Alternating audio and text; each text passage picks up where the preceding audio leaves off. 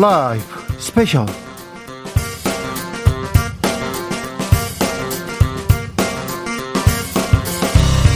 새해가 밝았습니다. 2022년 1월 1일 토요일입니다. 안녕하십니까. 주진우입니다. 새해 첫날. 2022년 새해 첫날 어디서 누구와 어떻게 보내고 계신가요? 저는 새해인 오늘도 일주일 동안 중요했던 일들 쫙 정리하고 스튜디오에 앉아 있습니다.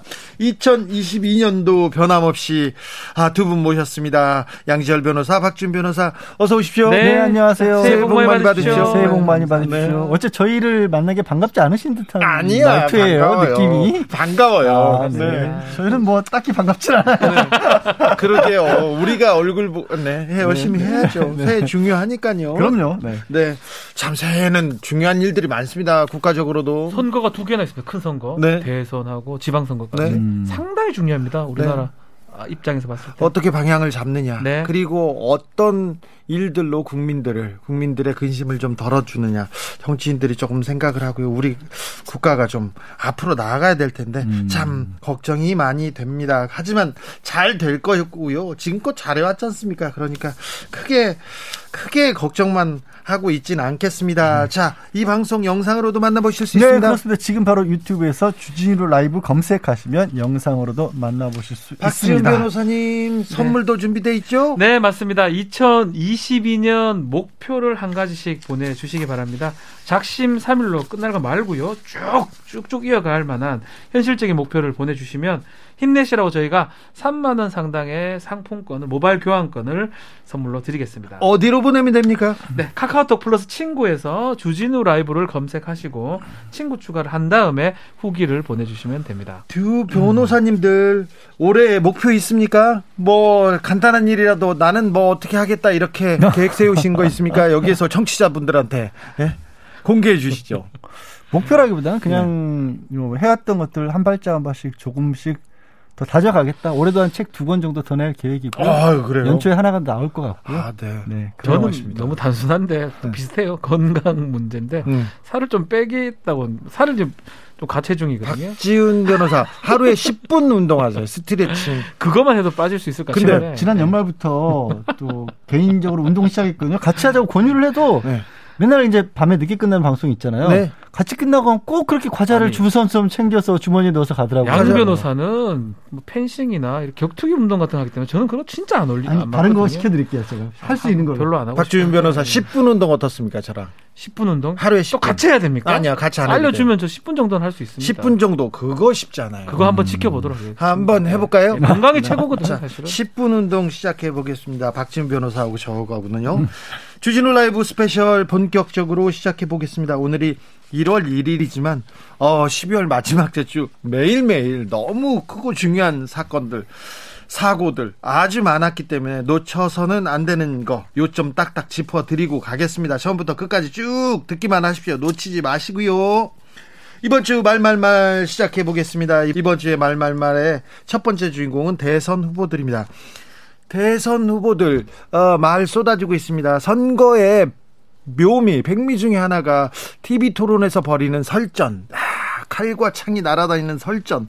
이, 이 설전인데, TV 토론이 지금 없어요. 두 분의 토론이 아직. 아직 없어요. 네. 그래서, 어, 그간에 있었던, 당내 경선 때 있었던 TV 토론 스타일을, 어, 시사인 김은지 기자가 분석해 왔습니다. 잠깐 음. 듣고, 어, 말 이어가겠습니다. 각각 17번, 16번 치른 이재명, 윤석열 두 대선 후보의 당내 경선 TV 토론을 분석해 봤습니다. 네, 두 분께서 지금 토론을 해야 되는데 안 하니까 지금 당내에서 TV 토론한 걸 가지고 분석했군요. 어떤 내용입니까? 네, 이번 주 시사인 커버 스토리입니다. 네. 윤석열 후보가 3프로 TV에 출연해서 그 토론 누가 많이 보셨냐 이렇게 이야기했었는데요. 하필이면 제가 다 봤습니다. 네. 네 앞서 가지고는 이재명, 윤석열 후보 두 개 다 보고 저희가 이번에 담론 지도를 좀 그려봤는데요. 아, 토론을 다 봤군요. 지금까지 한 토론들을. 네, 그렇죠. 17번, 16번 거기서 나온 wording들을 다 추출해가지고는 데이터 분석 업체에 보내서 실제로 각 후보자의 머리에 중심을 잡고 있는 담론이 뭐냐, 네. 어떤 키워드가 중심에 있느냐 이런 것들 좀 뽑아봤습니다. 예, 빅데이터로 분석해서 기사를 썼군요. 네, 왜냐하면 TV 토론은 정말 정치가 전쟁이라고 하는데 말로 하는 전쟁 네. 그 최전선에 있지 않습니까? 네. 외워서 이야기하거나 잠깐 그 원고 보고 할 수 있는 자리가 아니고요. 누구보다 혹독하게 검증하는 상대 후보가 있기 때문에 대선 TV 토론, 심지어 당내 토론도 굉장히 치열한 자리입니다. 그렇죠. 전쟁터죠. 최전선이죠. 네. 이걸 분석했군요. 자, 이재명 후보의 머릿속부터 먼저 살펴볼까요? 네, 시사인이 분석한 바에 따르면 크게 세 가지로 나눌 수가 있는데요.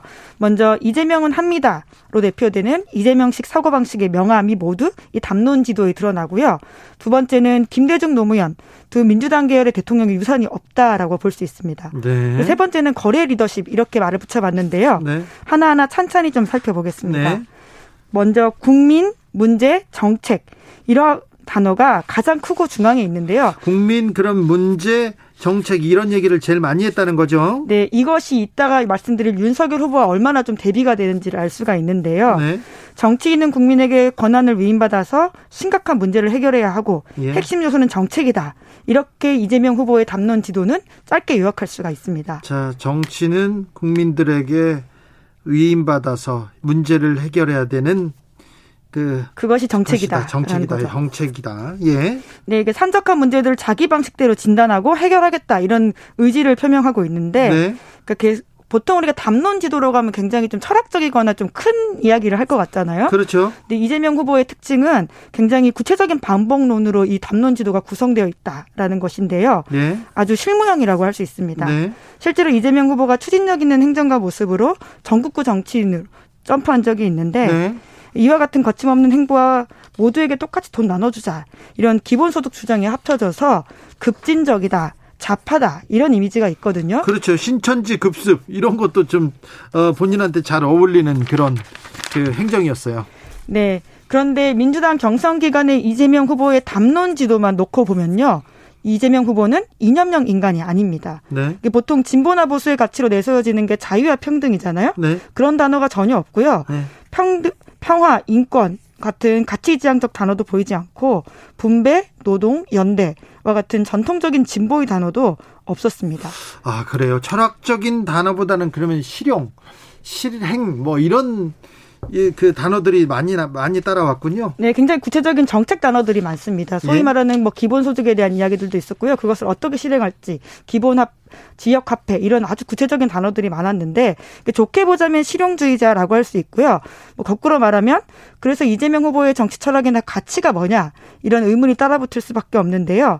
그게 이재명은 합니다에 대한 일종의 칭찬과 비판 다 같이 들어있다라고 보시면 됩니다. 네, 하긴 하는데 뭘 할 거냐 이런 질문을 하, 하는 공격하는 것들이 있잖아요. 네. 실제로 민주당 당내 경선에서도 그런 공격 지점들이 많았었거든요. 네. 그게 그대로 보이고 있습니다. 네. 무엇을 왜 해야 하는지 그 얘기는 안 하고 무조건 한다고만 하느냐 이런 비판 말하는 거죠. 네. 그런데요, 아까 김대중 노무현 전 대통령의 유산이 없다. 이건 무슨 의미입니까? 예, 이게 당내 경선 담론 지점은 놓고 보면 그런데요.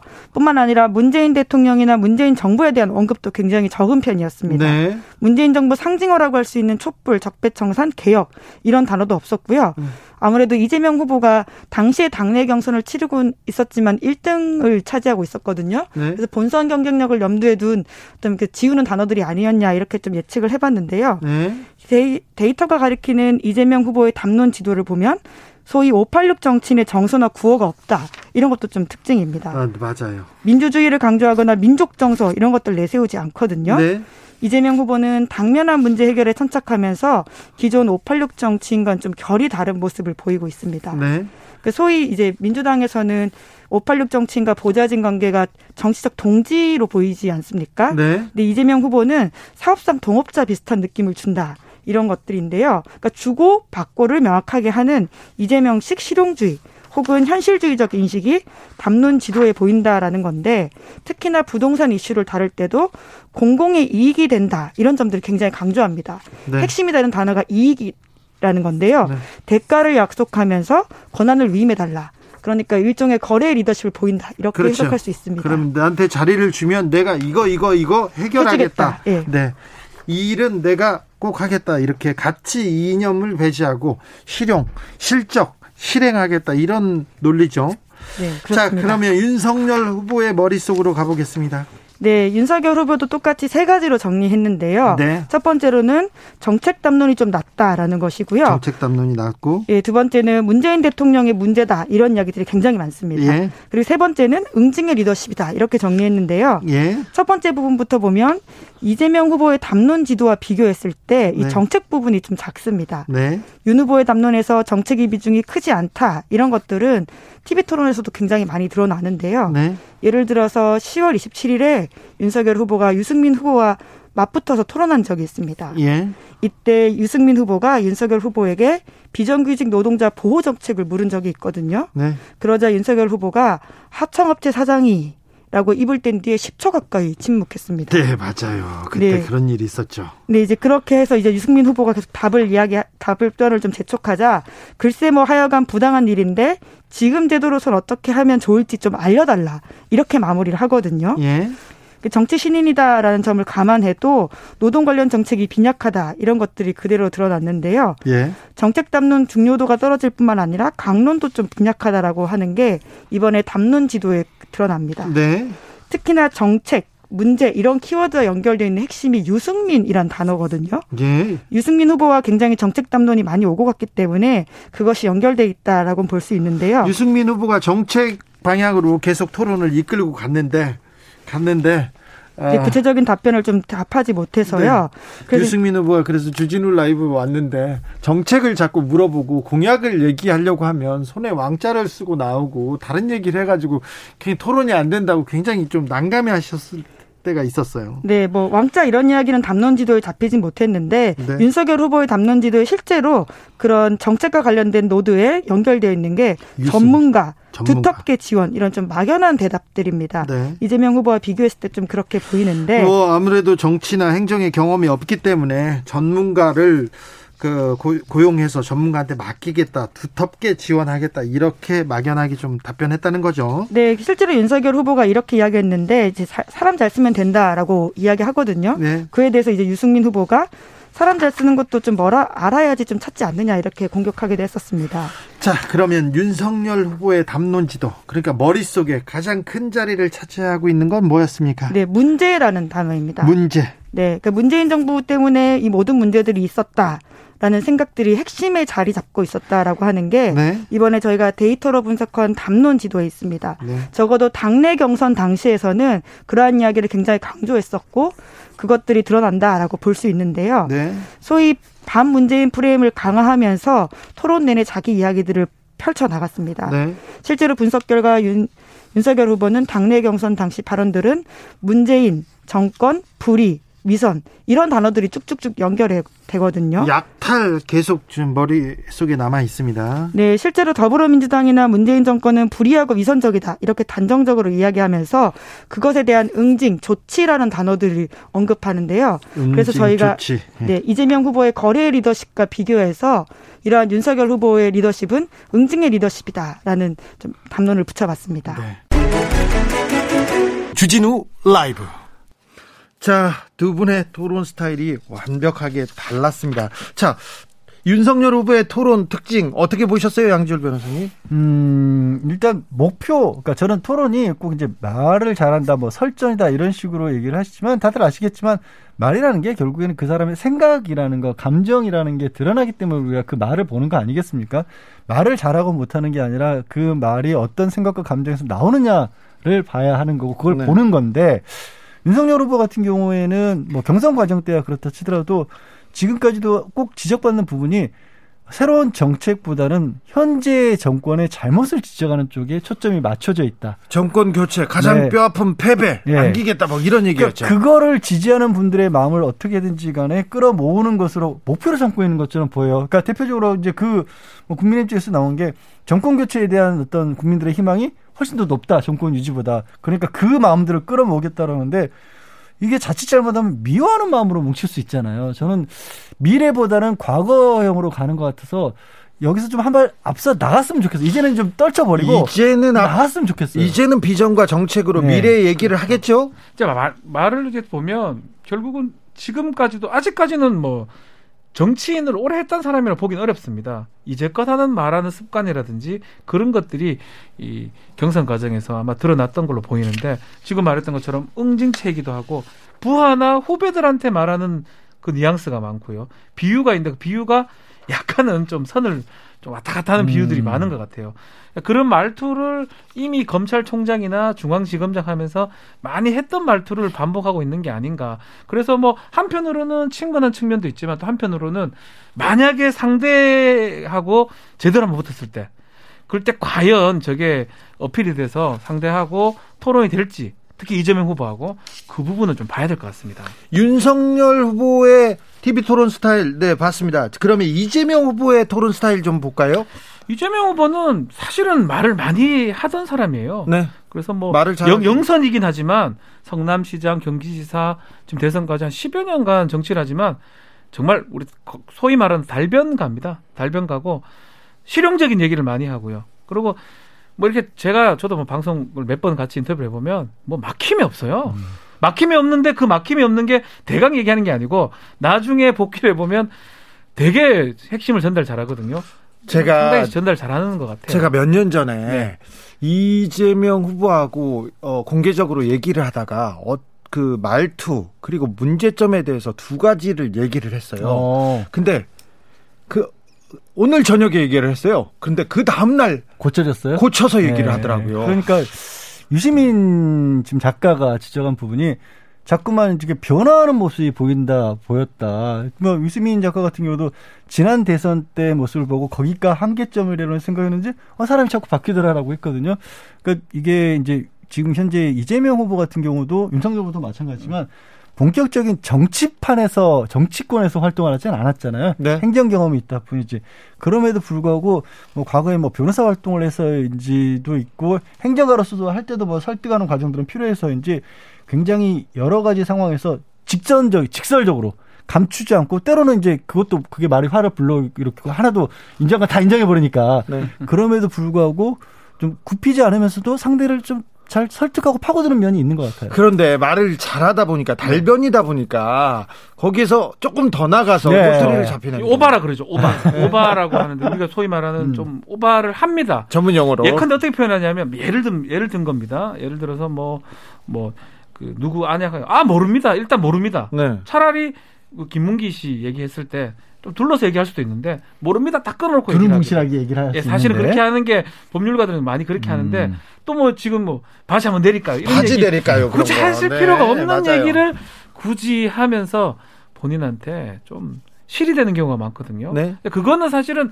이 장단점 같아요. 달변가들이 자신감이 있기 때문에 누구들 실수 안 하겠습니까? 음. 그 실수가 독이 되는 경우도 있고요. 또 그에 비해서 윤석열 후보는 그에 비해서 눌변가로 보기 맞거든요. 눌변가들은 또 천천히 얘기하기 때문에 또 실수가 적을 수도 있어요. 자, 그래서 저는 진짜 말을 잘한다는 이유로 이재명 후보의 토론을 피할 이유는 전혀 없다라고 봐요. 저도 그렇습니다. 이재명 후보의 토론 스타일 한번 듣고 오겠습니다. 기본소득, 기본주택, 기본금융 저는 다 기본적으로 문제가 있고 기본이 안 돼 있다 이렇게 생각을 합니다. 재원은 하려고 하는 사람들은 할 수 있는 방법을 찾는데 안 하려는 사람들은 핑계가 원래 많습니다. 부자나 가난한 사람이나 일하건 말건 똑같이 나눠주자. 이건 굉장히 우리가 가고자 하는 길을 혼란스럽게 할 가능성이 있고 88%와 88.01%는 왜 차별을 받아야 됩니까? 어, 우리 후보님의 이 정의관념에 조금 의문이 있습니다. 소위 말하는 스캔들에 대해서 아 이제 그 얘기는 이제 그만합시다 이렇게 말씀하셨는데 제가 혹시 바지 한 번 더 내릴까요? 그하고는 다른 어, 떻게 하라는 겁니까? 대장동 사건은 저희 민주당에게도 큰 짐이 되고 있습니다. 후보님은 민주당 소속 아닙니까? 내부에다가 자꾸 문제를 제기하시니까 제가 좀 답답하긴 합니다. 비판하는 시민들을 향해서 이렇게 반말하는 것이 지금 많이 회자되고 있습니다. 아, 여러 대화 중에 긴 부분 하나 부분을 잘라서 붙인 건데요. 좀 이런 거 안 했으면 좋겠습니다. 이런 거야말로 네거티브잖아요. 민주당 경선 과정에서의 TV 토론 들었습니다. 음. 아, 이재명 후보의 스타일을 그대로 보여주는데요. 그렇죠. 이면 잘할 수 있고 일반인들이 들었을 때 말 잘하게 보일 수 있지만 조금 더 깊이 들어가 보면 막 던지는 것처럼 보이거든요. 네. 그러다 보면 그 안에 표면적으로 실수들이 드러날 수 지금 뭐 봐서 알겠지만 공격하는 모양새도 있, 잖아요 네. 바지 내릴까요? 이런 거는 사실은 그게 독이 됐었어요. 결국은 독이 돼버렸어요. 아, 그렇죠. 약간 얄미워 보이게 말하는 그렇죠. 측면이 있죠. 그래서 아니 그래서 제가 말씀드렸던 게 예. 말을 잘한다가 중요한 게 아니라 저 그 이면에 그 사람의 생각을 들여다 봐야 된다고 그래서 말씀드렸던 거예요. 자, 국민의힘 경선 토론 과정에서도 네. 어, 많은 토론이 있었습니다. 음. 정말 많은 토론이 있었는데 왕자나 막 다른 문제가 많이 벌어져서 이 토론 이 자체에 대해서는 쳐다보기 어려웠는데요. 이 부분에 대해서도 조금 들여다보고 오겠습니다. 저는 50 시절에 검사 있으면서 전두환 대통령 형도 잡아 넣었던 사람입니다. 경선이 끝나면 광주에 달려가서 그리고 그분들을 더 제가 과거에 했던 것 이상으로 더 따뜻하게 그분들을 위로하고 보듬겠습니다. 이 개식용 문제에 대해서 굉장히 민감하시단 말입니다. 아니 뭐 저도 근데 그거를 반대하죠.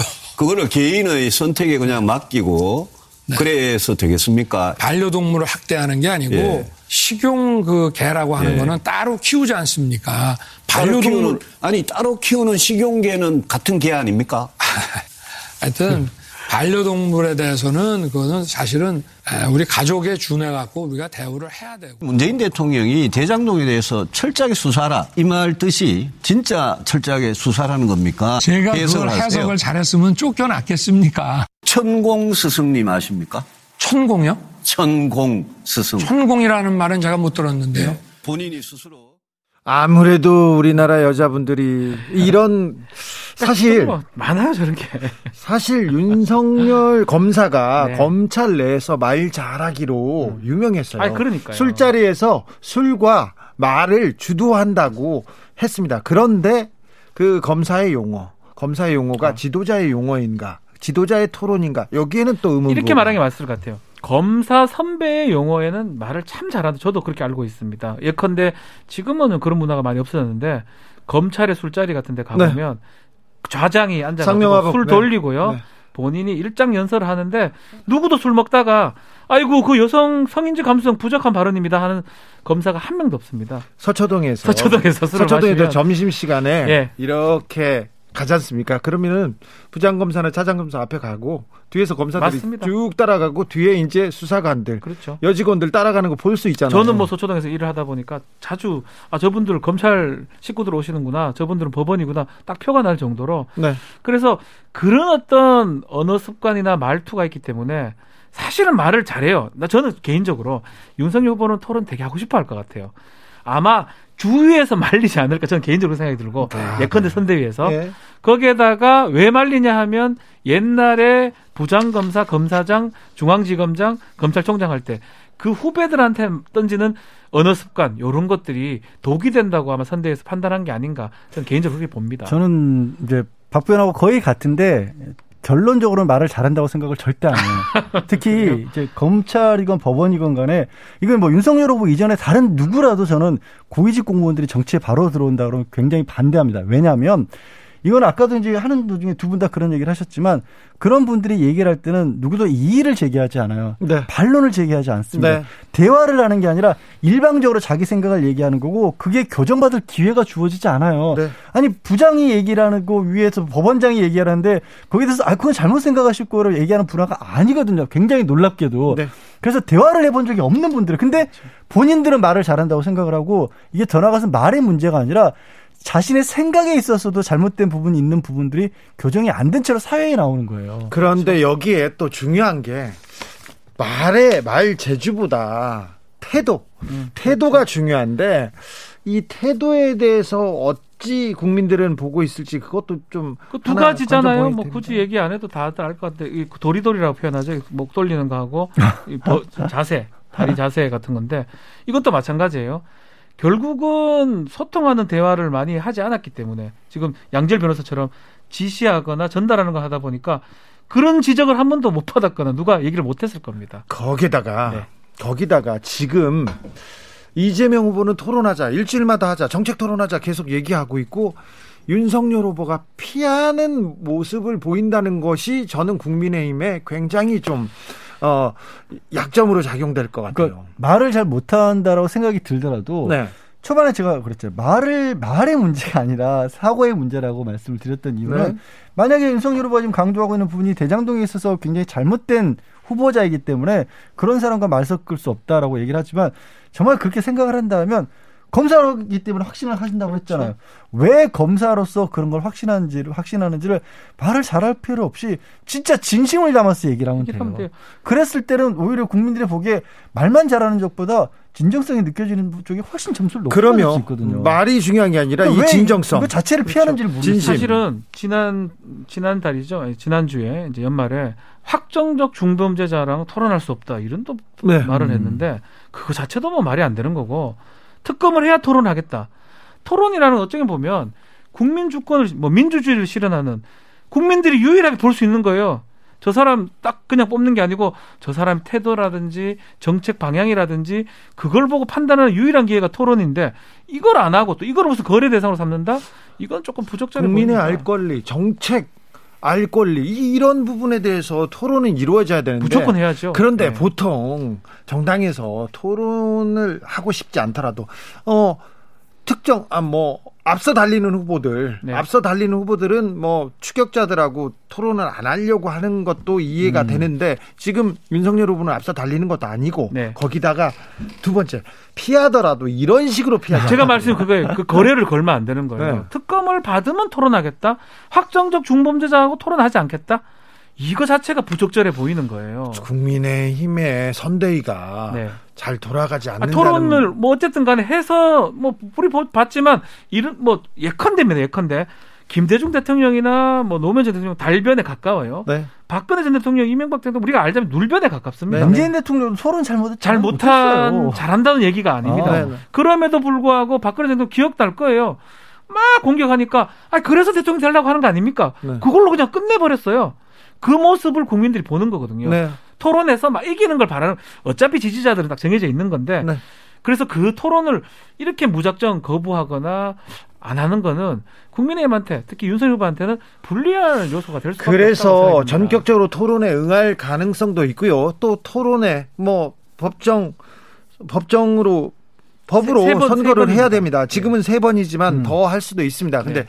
본선 토론이 만약에 열린다. 어떻게 예상하십니까? 어, 예, 그두 사람들이 어떤 얘기를 할지에 관해서요. 어, 그리고 사실 그 과정에서도 지금까지는 이제 70일도 안 남았습니다. 사실 70일도 남지 않은 시점인데 딱 두달 남짓 남은 상황에서도 뭐 국민들도 아시겠지만 일부를 제외하고는 정책보다는 서로에 대한 의혹, 뭐 서로에 대한 네가티브 이거밖에 안 나오고 있긴 해요. 토론회 때도 그 분위기는 좀 이어지지 않을까. 그러니까 이게 음. 약간 아까 이제 연장선상에서 토론을 해야 되는 이유와 관계돼서 생각을 해보면 토론을 통해서 국민들에게 보여주는 거거든요. 두 사람이 싸우는 게 아니거든요.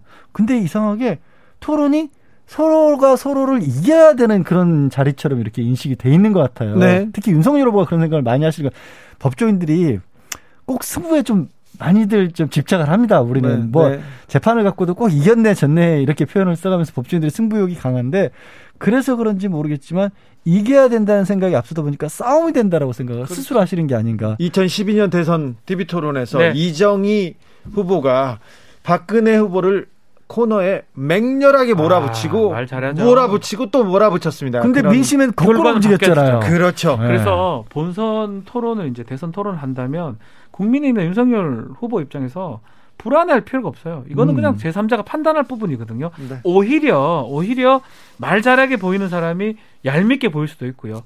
진심이 또 말 못하고 보이는 사람이 전달될 수 있는 거거든요. 지금 누가 봐도 말 잘하는 이재명. 네. 말 못하는 윤석열이라고 사람들이 생각하니까 생각하고 있으니까 어느 정도 기대치만 충족해주면 어, 그럼요. 그러니까 이재명 후보는 네. 잘해도 네. 잘해야 본전인 거예요. 본전이고. 지금 사실은. 네.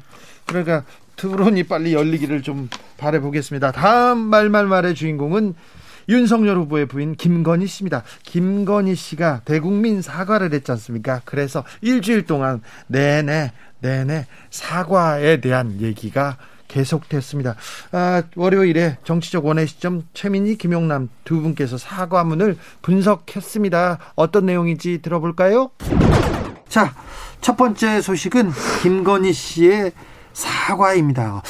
이 사과 국민들은 어떻게 보고 있는지 참 아, 의견 엇갈리는데요. 잠시 듣고 오겠습니다. 국민의 대통령 후보 윤석열의 아내 김건희입니다. 두렵고 송구한 마음으로 이 자리에 섰습니다.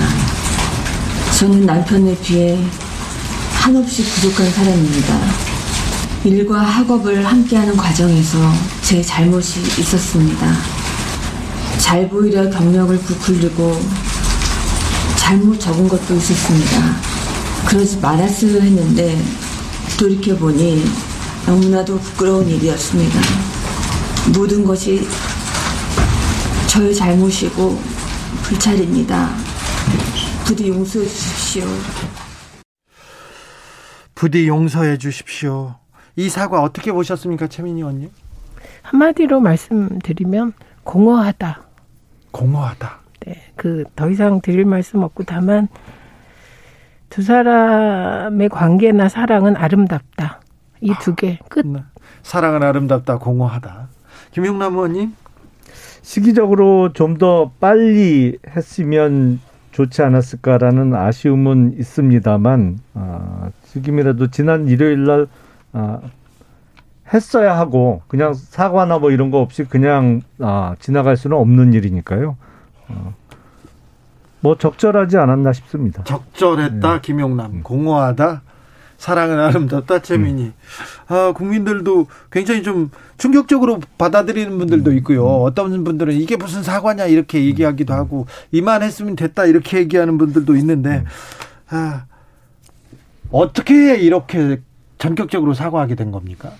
뭐 당 내에서도 계속 본인이 직접 사과를 해야 된다는 의견이 있었고요. 네. 근데 이제 어, 글쎄 그런 거에 익숙하지 않은 사람들은 정말 전 국민 앞에서 카메라 앞에서 나서서 뭐 이렇게 어, 본인의 부끄러운 과거에 대해서 이야기한다는 것 자체가 사실은 좀 떨리고 겁나는 일이잖아요. 아니, 그렇죠. 그러니까, 어, 본인의 결단을 촉구하는 이, 어, 목소리가 있었기 때문에 좀 다소 어, 시간은 지체됐습니다만 어, 일요일 날 어, 자리를 마련하게 된 것으로 알고 있습니다. 5526님께서 사과문이 아니라 수기 같았어요. 연애 수기, 수기라는 말이 맞는 것 같습니다. 최민희 의원님?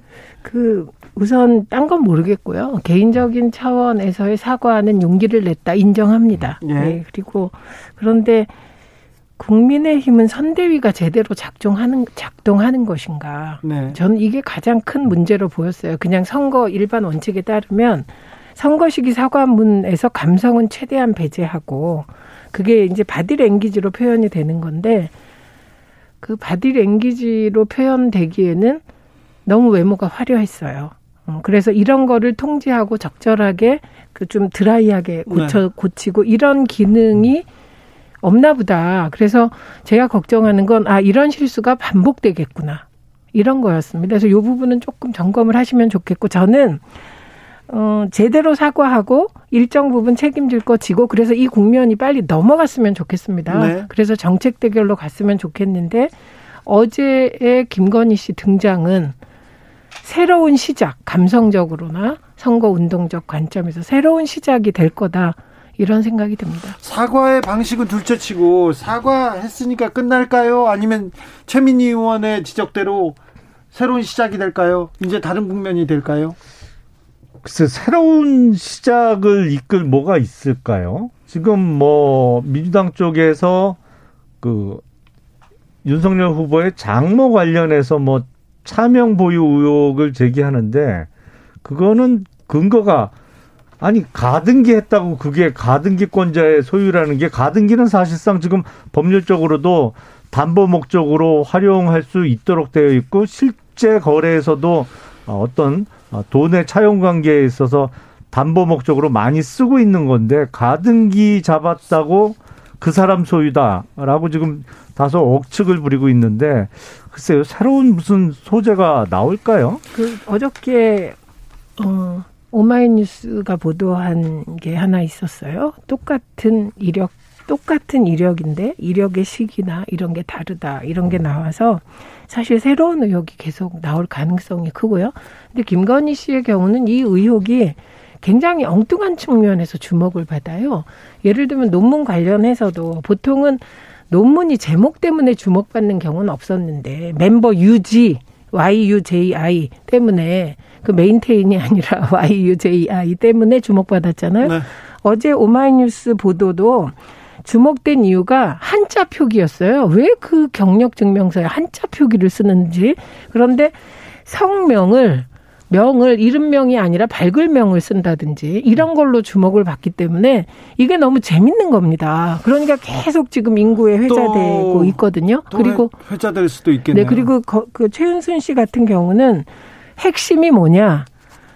이제 가등기가 된 그런 부동산을 살 때 대개 매매가 이루어질 시점 이전에 가등기가 해제되죠. 그래야 사잖아요, 상대방이. 근데 거래 이후에 가등기가 말소된다는 겁니다. 그러니까 이건 좀 이상한 거죠. 일반적인 부동산 거래할 때 가등기 있는데 가등기도 안 풀었는데 돈을 다 지급하고 삽니까? 그러니까 이건 충분히 의심할 만하다. 근데 지금 말씀하신 무슨 뭐 그 입출금 거래 내역이라든지 구체적인 건 이거야말로 검찰이 수사를 해야 되는 상황이지 않을까 합니다. 그런데 그 부분보다는 저는 김건희 씨의 경우는 새로운 의혹이 나오는데 그게 되게 변칙적이고 특이한 형태다. 성명. 그 다음에 주소도 주소를 주인주자 쓰는 사람이 어디 있습니까? 어, 그 다음에 직위도 섬유직자 쓰는 사람이 어디 있습니까? 그래서 이런 것이 주목을 받다 보니 되게 그 재밌게 돌아다닌다. 그 논문 관련해서는 이제 김건희 씨는 표절 의혹을 받고 있는 거고 그 사실은 이재명 후보의 경우에는 본인의 석사 논문 어, 그 성남시에 있는 모 대학에서 받은 석사 논문에 대해서 본인이 인정을 했어요. 나 뺏겼다 그래. 그냥 논문 하기 취소해도 좋다라고 했는데 그 절차는 어, 전혀 이루어지지 않고 있죠. 사실은 남이 잘 쓴 논문을 처음부터 이렇게 철저하게 베꼈으면 오탈자나 뭐 이런 문제가 없었을 텐데 어, 쓰다 보니까 그런 문제가 생긴 것 같습니다. 네. 일지 멤버의 중계 아니고 이거는 제가 말씀을 드려야 되는데 중요한 건 김건희 씨는 이러저러한 논문과 그리고 이러저러한 허위 이력, 허위 학력으로 취업을 했다는 거예요. 그게 기초가 돼서. 이재명 후보는 뭐 그걸 가지고 교수가 됐습니까? 뭐가 됐습니까? 그리고 본인이 그걸 반납한 이후에 경력에서 싹 지워버렸습니다. 그래서 그렇고, 그 다음에 뭐 윤석열 후보라면 모를까 이거 뭐 김건희 씨 논문 유지 예, 논문 문제 무슨 이재명 후보를 걸고 넘어집니까? 논문 문제가 논문 문제는 아직 나오지도 않은 것 같아요. 논문 내용에 대해서는 음. 또그 부분도 또 어, 도화선이 될 가능성도 있습니다. 3382님, 누가 봐도 진정성 있는 사과, 용서 구했다. 더 이상 사과는 불필요하다. 이렇게 얘기합니다. 5785님은 자기야, 어, 사구사일님 얘기부터 먼저 듣겠습니다. 국민이 받고 싶어 하는 것은 후보자가 이 문제를 대하는 태도에 대한 문제의식입니다. 얘기했는데요. 5785님이 자기 아내가 무슨 잘못이 있느냐고 민주당 기획공작에 노란하고 있다고 기자들을 나무라던 윤석열 후보. 사과 안 합니까? 윤석열 후보는 이 문제에 대해서는 뭐, 뭐, 유감 표명이나 뭐, 입장 같은 걸 내지 않을까요? 아니, 이 부분에 있어서는 그 부인과 같은 입장이다. 사과한 이후에 뭐 언론 인터뷰를 통해서 그런 입장을 밝혔죠. 근데 왜 처음에는 그 아내 편을 들었냐 뭐 이렇게 나무라시는 분들이 있는데 아니 처음부터 그러면 아내를 아내 편을 안 들고 아내가 잘못했다. 뭐 내가 다시 한번 저 확인해 보니까 어 이런저런 잘못이 있더라. 이건 좀 비인간적이지 않아요. 남편이 네, 돼서 그러니까. 일단 부인이 뭐라고 해명을 하면 그 자기 부인의 해명을 대부분 믿게 되지 않나요? 아유, 저는 안 그런 남편이랑 살아가지고 늘 객관적이라 참 마음이 좀 허전하게 함, 또 합니다. 늘 근데 그래서 괴로우셨네. 그럼요. 그런데 어제 그래서, 그래서 더 서운했구나. 예, 음. 그래서 두 사람의 사랑은 아름답다. 오케이. 그러니까. 예, 예쁜 사랑 하시고요. 그러나 중요한 건 한마디로 하면 공허한 사과, 뒤늦은 사과로 윤석열의 윤석열 후보의 최대 가치인 공정이 무너져 가는 상황이다. 이것만은 분명한 것 같습니다. 어, 중도층 그리고 젊은 층에서도 윤석열의 공정 이 부분에 대해서는 굉장히 좀 의심받는 것 같습니다. 글쎄 그게 근데 어, 대부분의 경우에 특히 결혼 전에 어떤 일이 있었는지는 사실은 말해주지 않으면 모르죠. 그리고 그걸 물어봐도 그 배우자가 하는 얘기를 대부분은 믿게 돼요. 그 네. 처음부터 의심하거나 뭐 증거 내나 뭐 너뭐 뭐 이거 가져와 저 어, 확인 자료 가져와 이렇게는 부부 사이에 그렇게 대화가 오고 가기는 쉽지 않죠. 그런 네. 의미에서 어, 윤석열 후보도 미처 어, 실상을 다 파악하지 못했던 점이 처음에 있었던 것 같고 뭐 저도 그렇습니다만 사실은 과거에 어떤 어, 배우자와 관련된 일은 살아가면서 차차 알게 되는 경우가 많이 있잖아요. 알겠습니다. 주진우 라이브. 김건희 씨의 사과, 아, 큰 후폭풍을 낳습니다. 그렇죠. 저만 하면 됐다. I believe. 그런 사람도 있었어요. 아, 근데 참 그 영상을 만든 사람이 참, 뭐, 저는 사실 그걸 보면서 뭐가 연출이 된 정도로 그 음악이랑 맞아 떨어지는 뭐 어쨌든 간에 뭐 그거는 제가 얘기하려는 거 아니고 이 사과 자체가 진심 어린 사과라고 보기 좀 어려운 상황이 아닌가. 왜요? 사과 내용도 좀 문제가 되고요. 또 선대위하고 이제 좀 긴밀하게 사과를 했으면 뭐 인정을 인정해야 되는데 사과 직후에 해명 자료가 있고요. 또 사과를 윤석열 후보 배우자한테 하는 얘기 등등이 좀 있습니다. 아 그렇죠. 사과를 그런 부분들이 과연 국민들이 봤을 때는 제대로 된 사과인가? 예. 사과를 했는데도 또 어쩌면 큰 맘 먹고 대중 앞에 나왔는데도 긍정적 요소보다는 약간 부정적 요소가 더 많았지 않을까 저는 개인적으로 그렇게 보고 있습니다. 일단 사과 뭐 여러 번 얘기하는 거지만 사과라고 하는 건 뭘 잘못했는지에 관해서가 전제가 돼야 사과가 이어질 수가 있는 거고요. 네. 두 번째 이제 그거는 많이들 지적을 하셨을 것 같고 그 외에 저는 개인적으로 이분이 좀 맞지 않았던 부분이 있어 보여요. 윤석열 후보 이제 배우자인 김건희 씨 사과를 두고도 그런 얘기도 했죠. 우리가 뭐 어, 남편이 시키는 대로 하거나 선대위 시키는 대로 하겠던 것도 아니고 그분도 사회생활 하는 분이기도 해요. 김건희 씨 사회생활 하는 분이고 또 그런 부분을 국민의힘이나 뭐 윤석열 후보도 어, 때 시시때때로 좀 강조를 했었어요. 뭐 단순한 주부가 아니라 뭐 나름대로의 사회 활동을 열심히 해온 분이다 이런 부분을 강조를 했는데 그날 사과에서는 갑자기 어, 러브 스토리 나오고 본인이 왜 뭐 윤석열 후보에게 어떻게 빠졌는지 본인이 뭐 어떤 가정적으로 어려움을 겪었는지 근데 그런 일 때문에 자기가 어 남편에게 좀 어, 좀 누를 끼치고 그래서 미안하다는 얘기. 그러니까 뭔가 장점으로 부각시켜 왔던 사회생활하는 여성으로서 모습이 온데간데 없어져 버리고 남편의... 갑자기 남편에게 너무나 미안한 여성이 돼 버렸거든요. 그래서 이 부분은 어 제가 봤었을 때는 바깥에서 이제 이 일을 하는 여성분들의 입장에서 봤었을 때도 그다지 유쾌하게 받아들여지 않는 모습이었을 것 같아요. 사과문을 본인이 적었다고 이제 밝혔거든요. 근데 저는 개인적으로는요. 본인이 적어도 선대위에서 관여가 됐었어야 된다 생각이 들거든요. 아, 예. 탈고 탈고를 해주고 문제가 될 만한 걸 빼야 되고 만약 선대위에서 제대로 봤으면 뭐 제 개인적 기준이긴 하지만 전 남편한테 하는, 하는 얘기를 빼라고 했을 것 같아요. 음. 얘기 필요 없습니다. 네. 아주 사족에 가깝거든요.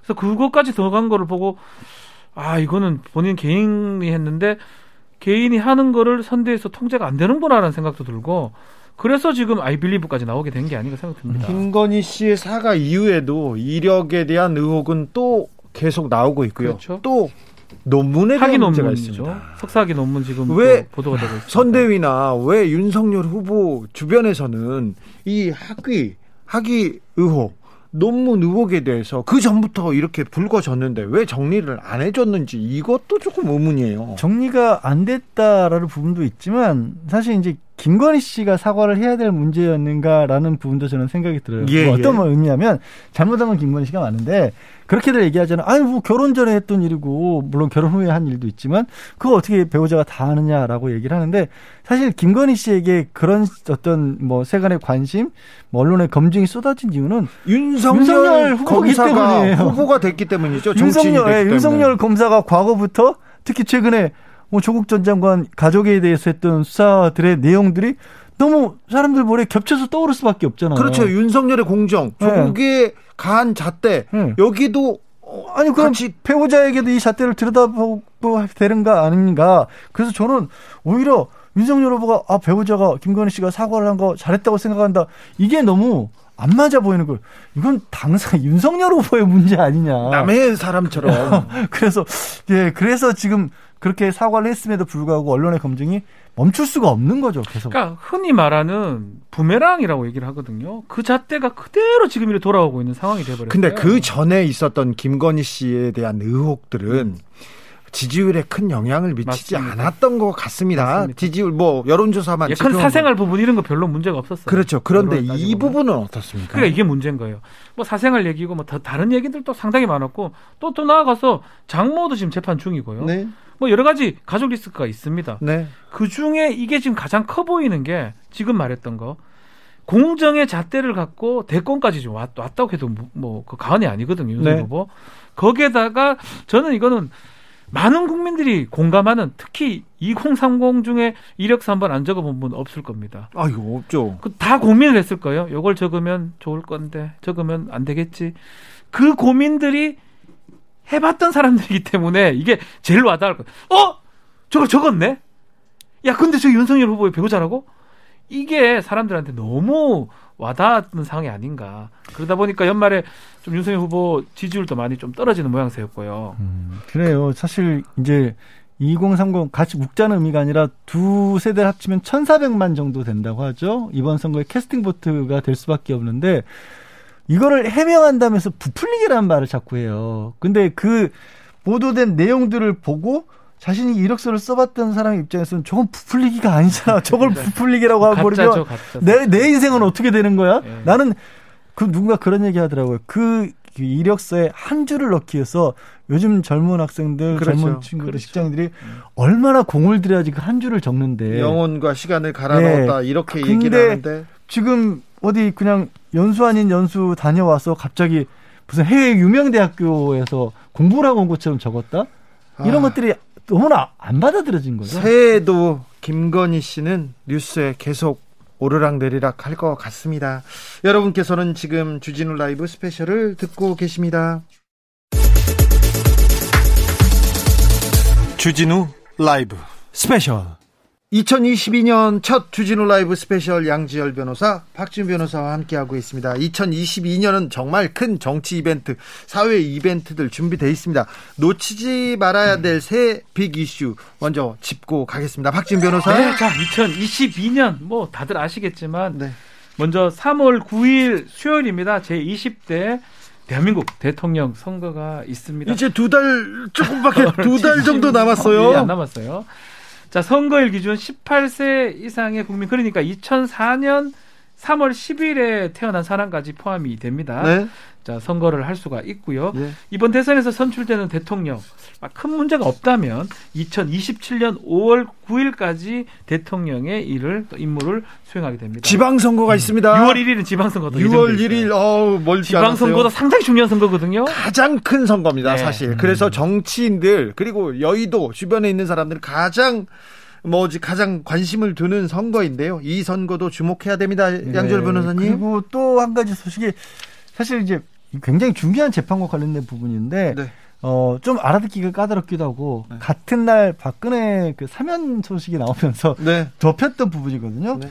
조국 전 장관 부인 정경심 교수 관련해서 중요한 재판이 있었죠. 예, 이 조국 전 장관과 정경심 교수가 공범으로 기소된 사건이 있습니다. 그 사건 1심 이제 시작했는데 네. 그 사건에서 무슨 얘기를 했냐면 그 이른바 표창장에 증거들이 들어있었다고 알려졌던 동양대 PC 있잖아요. 네. 그 PC에 들어있는 내용을 증거로 쓸 수 없다라고 재판부가 얘기를 한 거예요. 이건 완전히 새 국면입니다. 가장 어... 중요한 증거가 지금 사라지게 생겼어요. 그렇죠. 이게 존재하는데 법적으로 쓸 수 없다라는 거고 이른바 그 학력 사실 아까 김건희 씨 얘기할 때도 저희가 이게 좀 겹쳤긴 합니다만 조국 전 장관 딸의 7대 허위 스펙이라고 한것 중에서 6개 가량이 이 PC와 관련이 있거든요. 네. 그리고 국민들 머리에 가장 강렬하게 남아 있는 건 표창장이잖아요. 네. 그게 날라가 버리는 겁니다. 예. 지금 윤석열의 공정이 지금 의심받는 상황에서 그렇죠. 김건희 씨 의혹으로 의심받는 상황에서 다시 정경심 재판이 재판이 판결을 앞두고 있어요. 매우 중요한 사건이고요. 지금 다른 1심 판결에서 이런 결정이 지금 떨어졌습니다. 증거를 네. 쓰지 않겠다고 네. 이 신청을 했지만 제가 봤을 때는 대법원 전원합의 판결상으로는 이의가 받아들이기 어려울 겁니다. 검찰 이의가. 네. 그렇다면 지금 징역 4년을 받고 대법원에 계류 중인 정경심 교수 사건이 이제 문제가 될 거예요. 네. 이 법리대로라면 사실은 파기 한송 사유가 됩니다. 그런데 대법원은 자판을 자, 자, 스스로 판결 잘안 그렇죠. 합니다. 사실심 돌려보내는데 뭐 일부에서는 다른 증거로도 네, 증거 차고 넘치다 검찰에서는 얘기하는데 뭐 그거는 생각하기 나름인데 우리 형사재판의 원칙이 뭐냐면 증거재판주의거든요. 네. 증거재판을 뭘 얘기하냐면 했고 안 했고가 중요한 게 아니에요. 했다면 그에 합당한 증거가 적법한 증거가 충분하냐 법관이 봤을 때 개연성이 크냐 이걸 봐야 되는데 그 증거들을 빼고 목격 증거, 진술 증거만 한다 그러면 사실심에 다시 판단할 수밖에 없는 사유가 아닌가 저는 알겠습니다. 봅니다. 연초에 매우 중요한 정경심 교수 대법원 판결이 있습니다. 자, 양지열 변호사, 박준 변호사 올해도 감사합니다. 네, 감사합니다. 올해도 잘 좀 부탁드리겠습니다. 올해 무사히 넘기기를 네. 예, 바랍니다. 네. 오늘도 무사히 항상 기도하고 있는데 네. 올해도 무사히 넘기기를 자 기도하겠습니다. 자 양지열 변호사, 박준 변호사 감사합니다. 네 고맙습니다. 네. 네. 저 주진우 라이브 스페셜 여기서 인사드리겠습니다. 선물 드릴 테니까 선물 아까 아셨 아시죠? 박준 변호사 설명했던 대로 그러니까 많이 많이 보내 주십시오. 주진우 라이브 스페셜 여기서 인사드립니다. 저는 이승환의 첫날의 약속 들으면서 물러가겠습니다. 다음 주 월요일 오후 5시 5분에 다시 찾아옵니다. 지금까지 주진우였습니다.